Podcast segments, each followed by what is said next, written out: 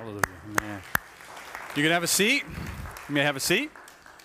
So, um, we uh, here this weekend are finishing uh, the series we've been since early spring. So, I know we have visitors because of the baptism and all that. You're like, it's like walking into the credits in a movie, right? And you're like, oh, are you kidding me? Um, it'll be all right, I promise. Um, but I did want to bring us back to something that we showed you to inspire you all the way back then um, to be excited about this upcoming series. So let's watch that.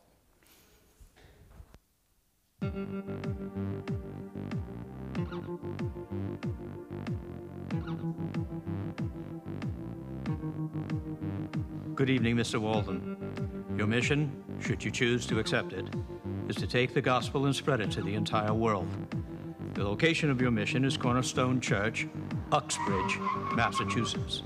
As always, should you be caught or killed, the Secretary will disavow all knowledge of your actions. This message will self-destruct in five, four, three, five, four, three, five, four.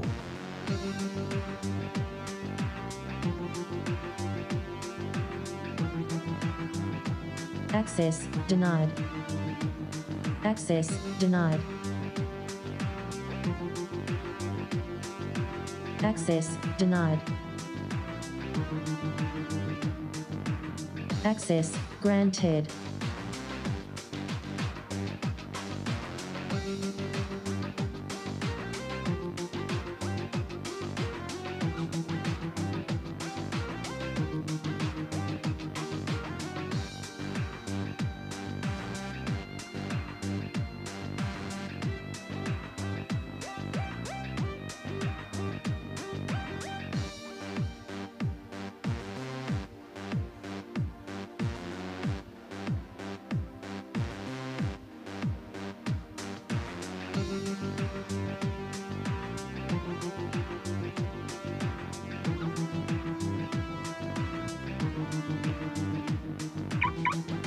Five, four, three, two, one.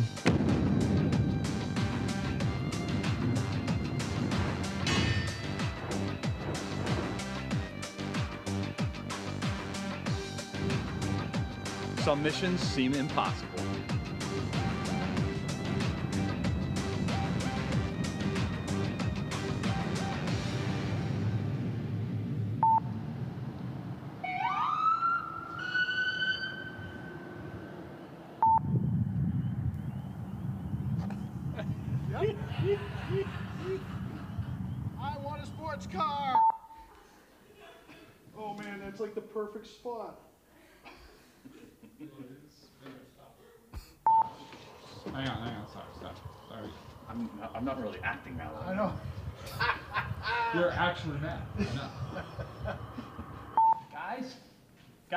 This isn't funny.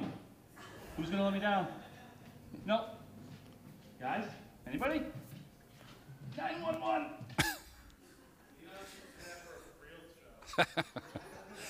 well, as you can tell, all these months later, I'm still the pastor here. Hollywood has not called. Um, you know, but, uh, and that did hurt, I gotta tell you. I'm, I have all the respect in the world for the firefighters and rescue workers who use that apparatus. I will not be. Um, thankfully, I was done with child rearing, so we're good. Uh, Sorry, too far? Not too far. Okay.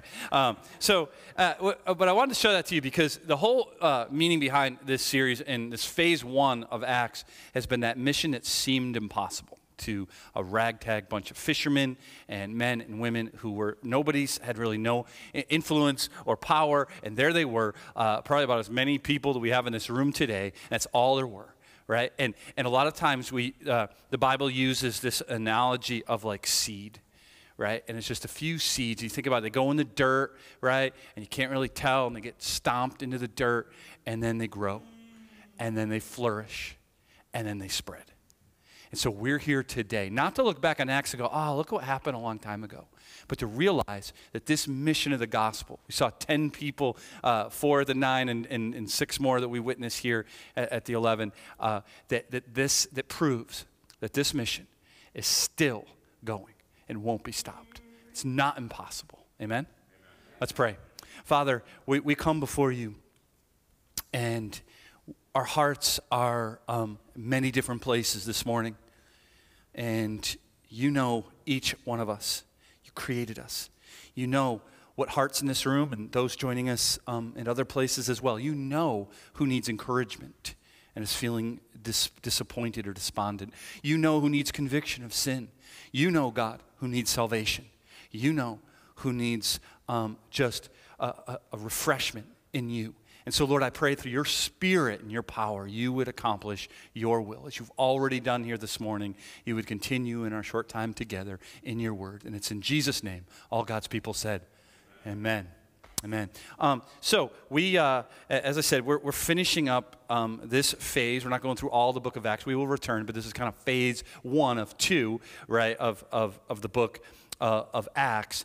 And so, if you want to follow along, oh boy, that's still there. So, can you uh, put my slides up, Isaac, and I'll get out of this? Um, so, if you want to follow along, uh, it's Acts uh, chapter 12, verse 18. And uh, I'll put it on the screen, hopefully. We'll find out here in a second. Um, okay. Is that working now? Good. Okay. So, uh, uh, but while you do that, you might want, some of you are kind of like, what's next? You know, some of you type A people. So, uh, we have uh, one week we're kind of celebrating the theme of Thanksgiving. And by the way, uh, on Tuesday night before Thanksgiving, so not this week, but next week, we'll be doing our, our typical, uh, simple, just kind of worship gathering where we just thank God together. It's a simple service, the Lord's Supper, and we're also going to have um, some refreshments afterwards. So, you're invited and welcome to, to come join us for that. And then, Advent. Can you believe that? Is that sort of scary? Um, it was just 75 degrees, although this week not so much. Uh, so it's going to start feeling a little bit more like that. And uh, so we will be needing readers. We do an Advent wreath. Uh, so if you like to read, let me know. Even if you don't, uh, too bad. Let me know, and we can uh, make you a part of it. Okay. All right. So uh, I, I want to, whether you were here last week or not, I wanted to because we this picks it up well, kind of in the middle of something, right? And so last week we saw this amazing narrative uh, surrounding the church at Jerusalem and, and Peter. And let me see, I got my chain here. All right? Guys, if you were here last week, you remember this. This is if you fall asleep during my sermon. No, it's, it's really not. It's really not.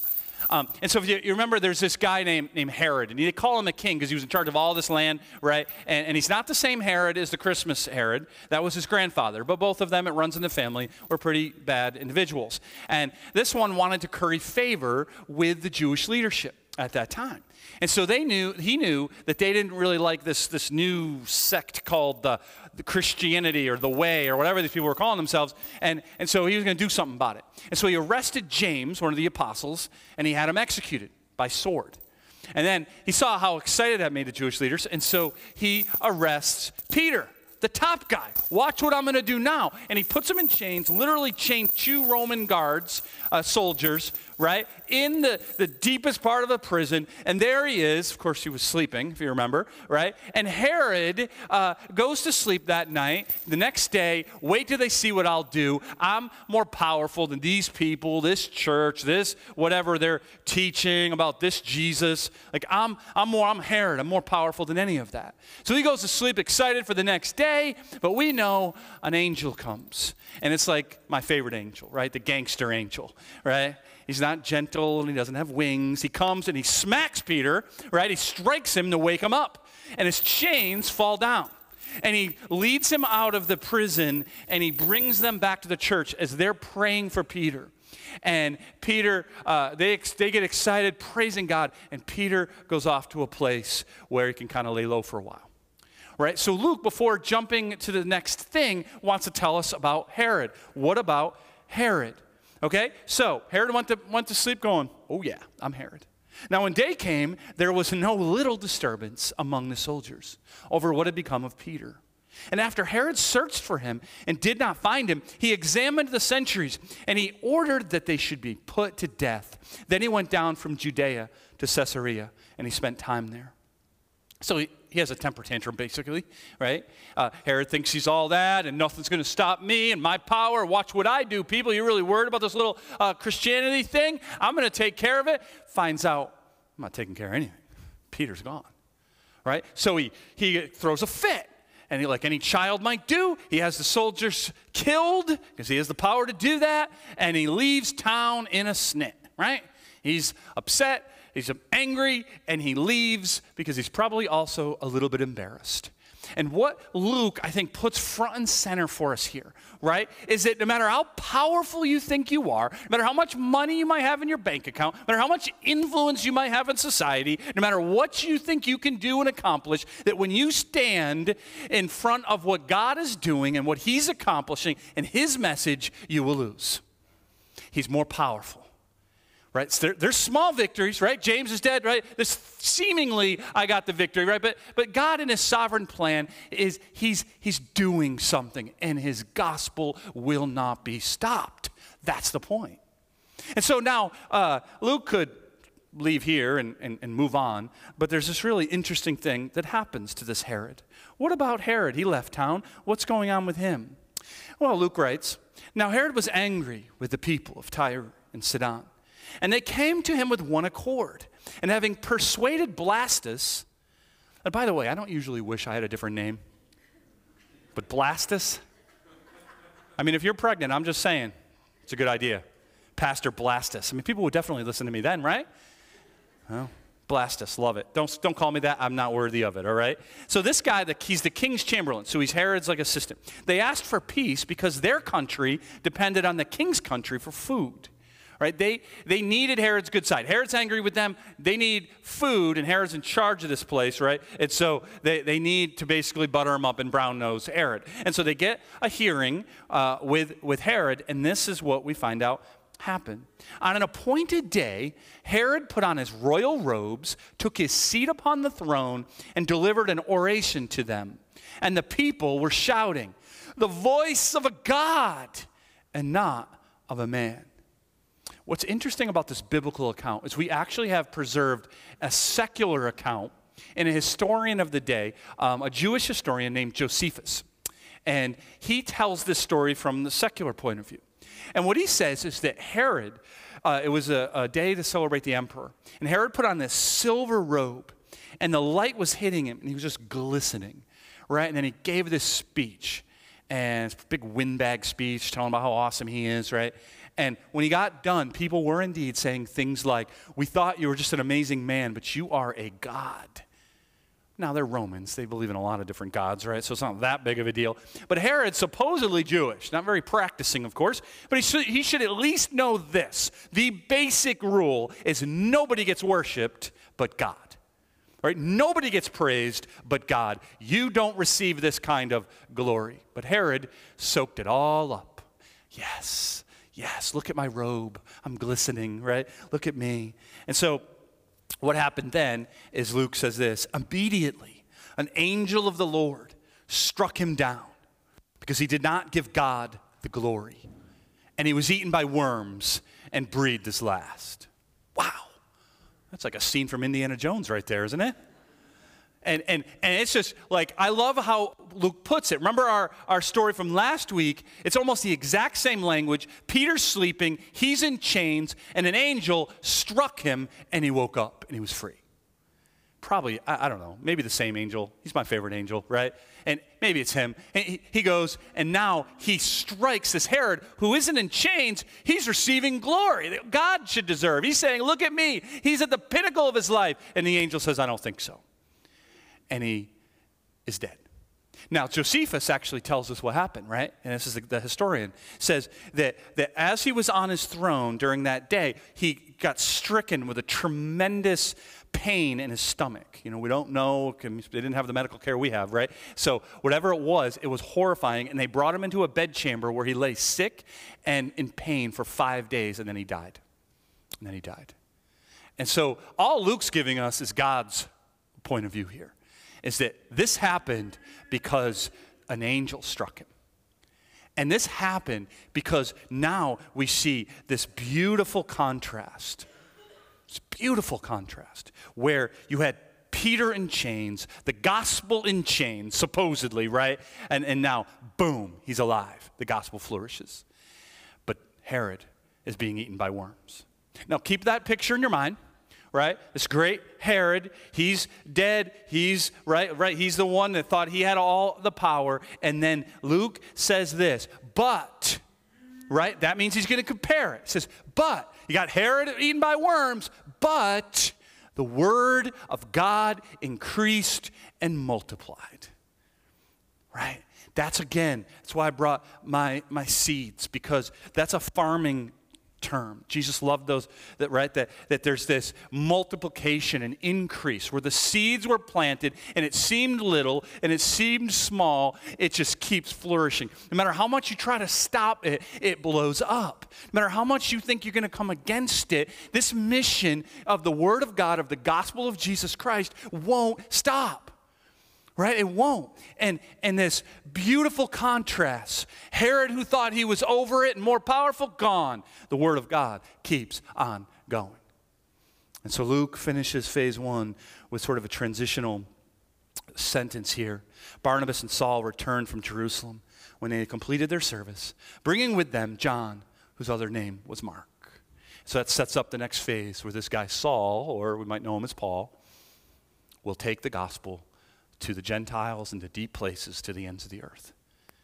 But here's the thing as we cap this series up that I want to remind you that, that why we crossed out the impossible. The gospel is such a small thing. And so many think it's pathetic or it's antiquated or it's old fashioned or it's something not for me, right? And yet it keeps going. And yet there are people right now and all over the world, some at the risk of their life, praising this same Jesus as we are. Right? The, the seed of the gospel just infiltrating hearts and lives and families and homes and communities. All these different stories, your stories, my story coming together to understand, right, that we are the evidence of this gospel mission. You are. If you're a Christian, you're evidence. It says how many years later, how many miles across the world, how many different languages, right? How, how many differences we have, and yet here we are standing up on the same thing, the same promise, the same mission, and now millions upon millions of people on the backs of those who have come before. We stand here or sit here today. The only question is will there be someone else here tomorrow because we're here today? But the first question, and here's a really important question that I want to uh, ask you, and you don't need to answer me. I just want you to ask yourself Is your heart, is your life evidence of this mission, of this gospel? That's the question. Is your heart, is your life? Because you're going to be part of a mission that hasn't actually infiltrated your life yet. You see, one of, one of my, the, the things that, that keeps me up at night, and I'm getting a little older, so some things I eat keeps me up at night, right? And some of you can relate, right? Young people, oh, I can eat, yeah, you'll see, you'll see, right? But, but so, this other thing that sometimes kind of runs my mind is that I'm not, that I'll ever not be clear enough and bold enough and, and whatever enough to help you to understand that Jesus is the only way that, that, that, that you're, especially, now if you came in here, you're agnostic or you're atheist and you're not sure, sure, I love you. I'm so happy you're here. But the ones that I especially worry about are, are those of you who are hovering around God and think you're okay. You, you, you, you say, like, I believe in God, right? I, I'm here. I go to church once in a while. I own a Bible somewhere, right? It's on my phone. I have an app. Or, or you know, I, I grew up in church. I remember growing up in church. I went and going with my grandmother right? Hovering around God, and yet this seed has not actually infiltrated your heart. There isn't evidence of salvation in Christ in your life. And the worry of me is, like, no, I'm good. And here's why it worries me so much. It's because hovering around God was me. That was my story. Like, I was never an atheist. Like, I grew up going to church, praying prayers. I don't really know if they meant anything when I prayed them, but I did. And, and, and I, I believed in God. I said, Oh, there's a God. Yeah, I knew more Bible stories than most, believe me. Right? Like, I did. And I, and I went to church. I did all that stuff, right? And I was good. I even believed in morality, right? I just, right? As long as it kind of fit with my, my life, you know? And, and I was good. Like, like I, I thought, hey, I really appreciated a God who accepted me and just let me do whatever I want as long as it wasn't really bad stuff, right? I hovered around God. And that's the way I was. I wasn't, and I just want you to hear me, I wasn't seeking God. I wasn't. I wasn't. The problem, what happened, at least it was a problem for me, is my girlfriend at the time, I'm now married to her, named Heather, got saved. And what that means is she trusted Jesus Christ and everything changed. That seed infiltrated her heart. And so we began to fight. yeah. You ever been there? A lot of conversations. And I, uh, that, that seed, let me find that, that seed, here it is, right? That, the, the seed that, that she had, that she's trying to plant in my heart, I'm like, I don't think so. And I don't want this. I don't want this. Right, we fought, like I, have said to you before, uh, and it's kind of harsh, but, but I, I, I believe it's true. I hated the gospel. I wouldn't have said that. It would have sounded really weird. But I hated the idea that you're saying to me that you have to believe in Christ to go to heaven. Like, that seemed too seclusive and, right? Like, like that, that he's the only way. Like, that just, I hated that. I have a friend over here, he's a nice guy. He's a little messy, but so what, right? Who isn't, right? That's sort of the point of the gospel. But I didn't realize that right? And, and I hated that. We fought. And if you know Heather, eh, she wasn't going to stop, right? God bless her. She just kept on going. And, and she kept on going. She probably should have broke up with me. She almost did a couple times, but she didn't. And we, we, uh, we kept having this, this argument. And I just didn't, I was like, I'm good with God. We're good. Me and the big guy, right? And um, when, she, when we were in college, and she actually relocated to this area, and uh, uh, when I visited on the weekend, I would come to church with her. And guess where that was? Here. Called North Oxford Baptist Church. Some of you pre 2016 knew that was our name. I'm the bad guy that changed it. I know, I know. Same church, just different name, a little, little shorter. And, and I would come, right? And, and some of you really old school, you remember this fidgety weirdo kid that was sitting out there, like, that's why I became pastor, by the way.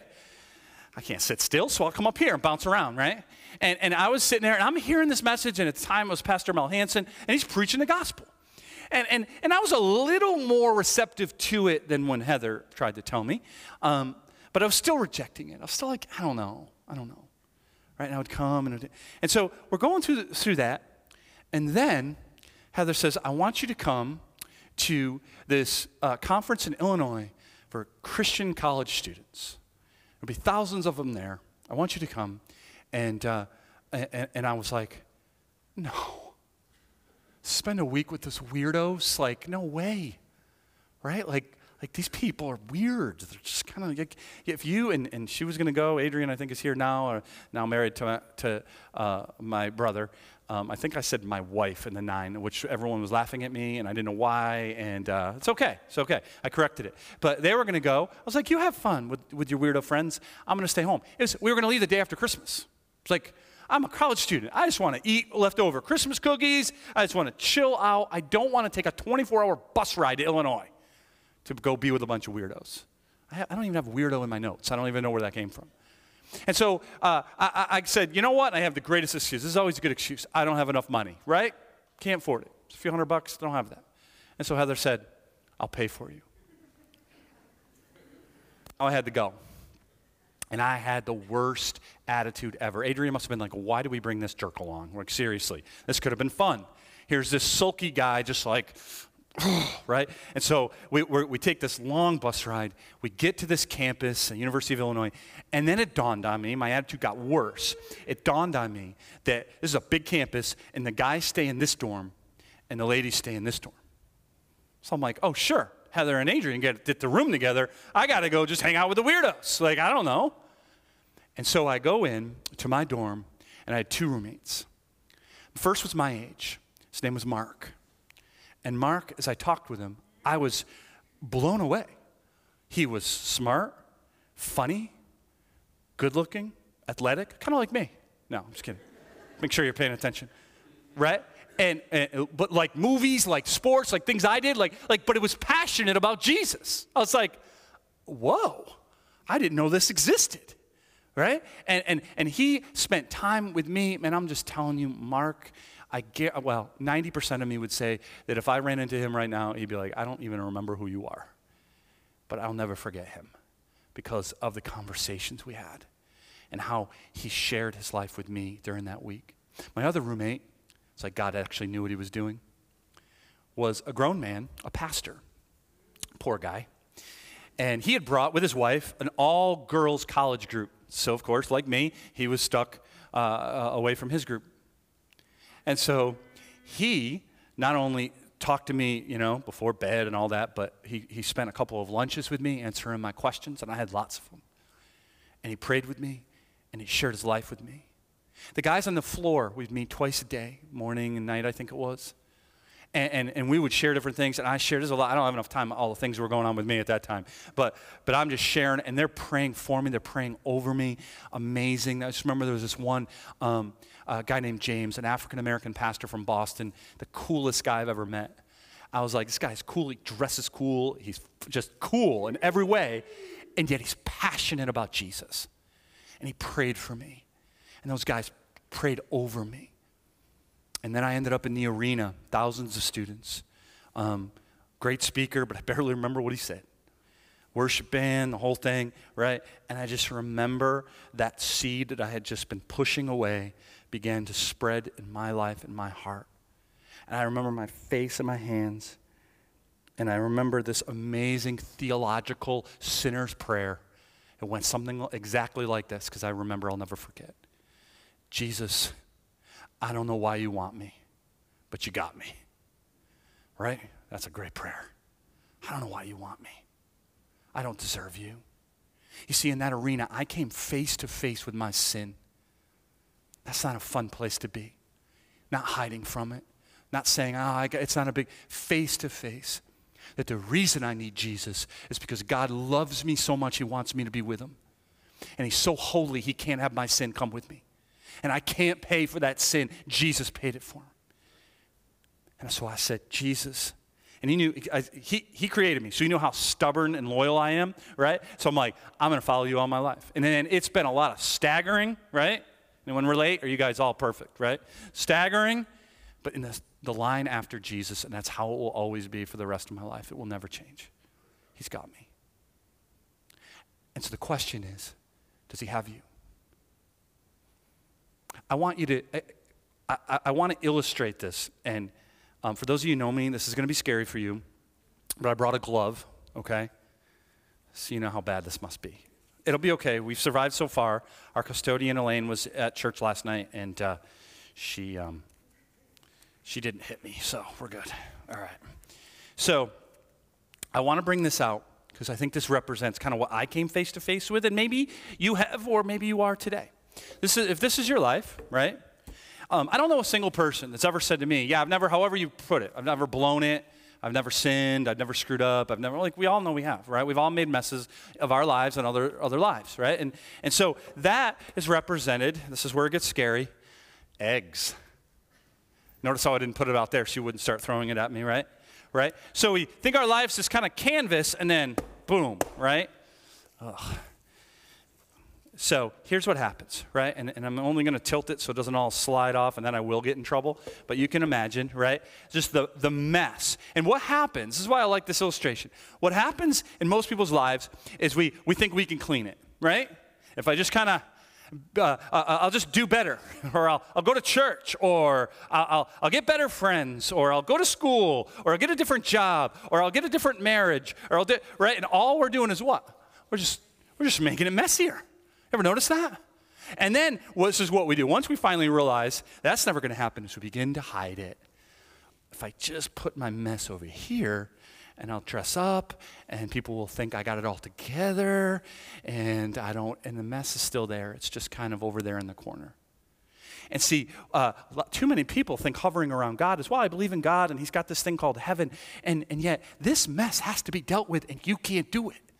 That's the whole point of this mission of the gospel right, is that, is that Jesus, when he died for you, right, what, what he, he did is, is he took all of that sin, every bit of it, right, and he takes it completely. And if that's you, when he died for you, he doesn't just clean up little areas of your life right? He doesn't just uh, just kind of sweep it under the rug or say, "Don't worry about it" or "Good try." On that cross, he completely deals with it. I even brought a garbage. I'm learning over the years, right? Completely, right? And it's no more. The mess is gone. And so it's not you who cleans it up. It's not religion. It's not a pastor. It's not a Bible verse. It's Jesus. I came face to face with that. Have you? Have you trusted that this God loves you so much that he sent his only son to die in your place and he rose in victory? That's the mission. That's what we're all about. And, and I'm going to give you in a couple of minutes just space to ask God that. Do I really believe this? Am I just hovering around? Do I need to get serious with this? And I want to cap it all off. It won't be nearly as long, I promise.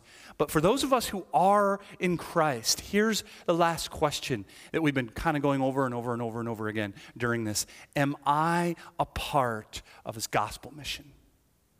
Right now. I'm not saying I will used to be, or remember last year, or 10 years ago, or uh, right now, right? And it's not to give you a guilt trip or shame. It's just say, right? Because what Jesus said is either I'm for him or against him. There's no neutral ground. There's no, oh, I'm over here. I'm not really part of that whole thing. No, no, no, no. You're either for him or you're against him. Which one are you right now? Are you part of the mission? I think um, about. Uh, all of those people that we now stand on their backs Stephen, who was stoned, James, who was killed by the sword, Paul, the chief of sinners, Mark's mother, who opened her home to the church. Generations after generations of people we don't know anything about who, who, who, who trusted and carried this impossible, made possible mission. And so here we are today on their backs. And again, will there be someone here tomorrow because we've been here today? That's the question. That's the question. You see, these 10 people uh, this weekend who were baptized, like, you have a part in that.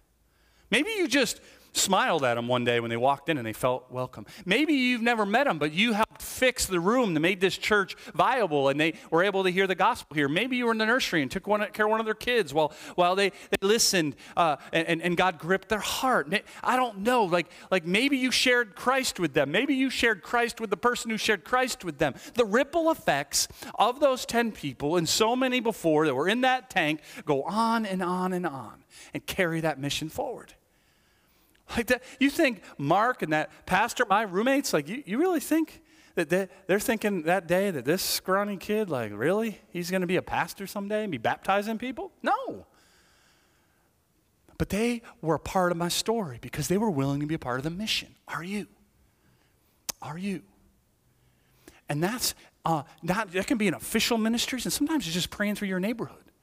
Sometimes it's just realizing your real enemy is not some other uh, culture or political party or age group. The enemy is spiritual, right? These people are souls that need to hear the gospel and respond. Are you and I, are we a part of it? So that more and more tanks will be filled, not just here, but throughout the world. This is why we exist. This isn't just a volunteer little time or a little money or a little, it is, it is our mission. The mission that is not only possible, it's going to happen whether you're a part of it or not. You're just invited to be a part of it. We're invited to be a part of it, to keep going. If you're discouraged, to keep going, to keep believing, and to keep praying.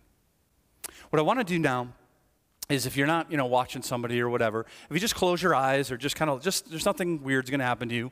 Although with this church, hold your stuff tight. All right, just you know, um, kidding, I'm kidding. Not anything weird or anything. Just just space for you and God.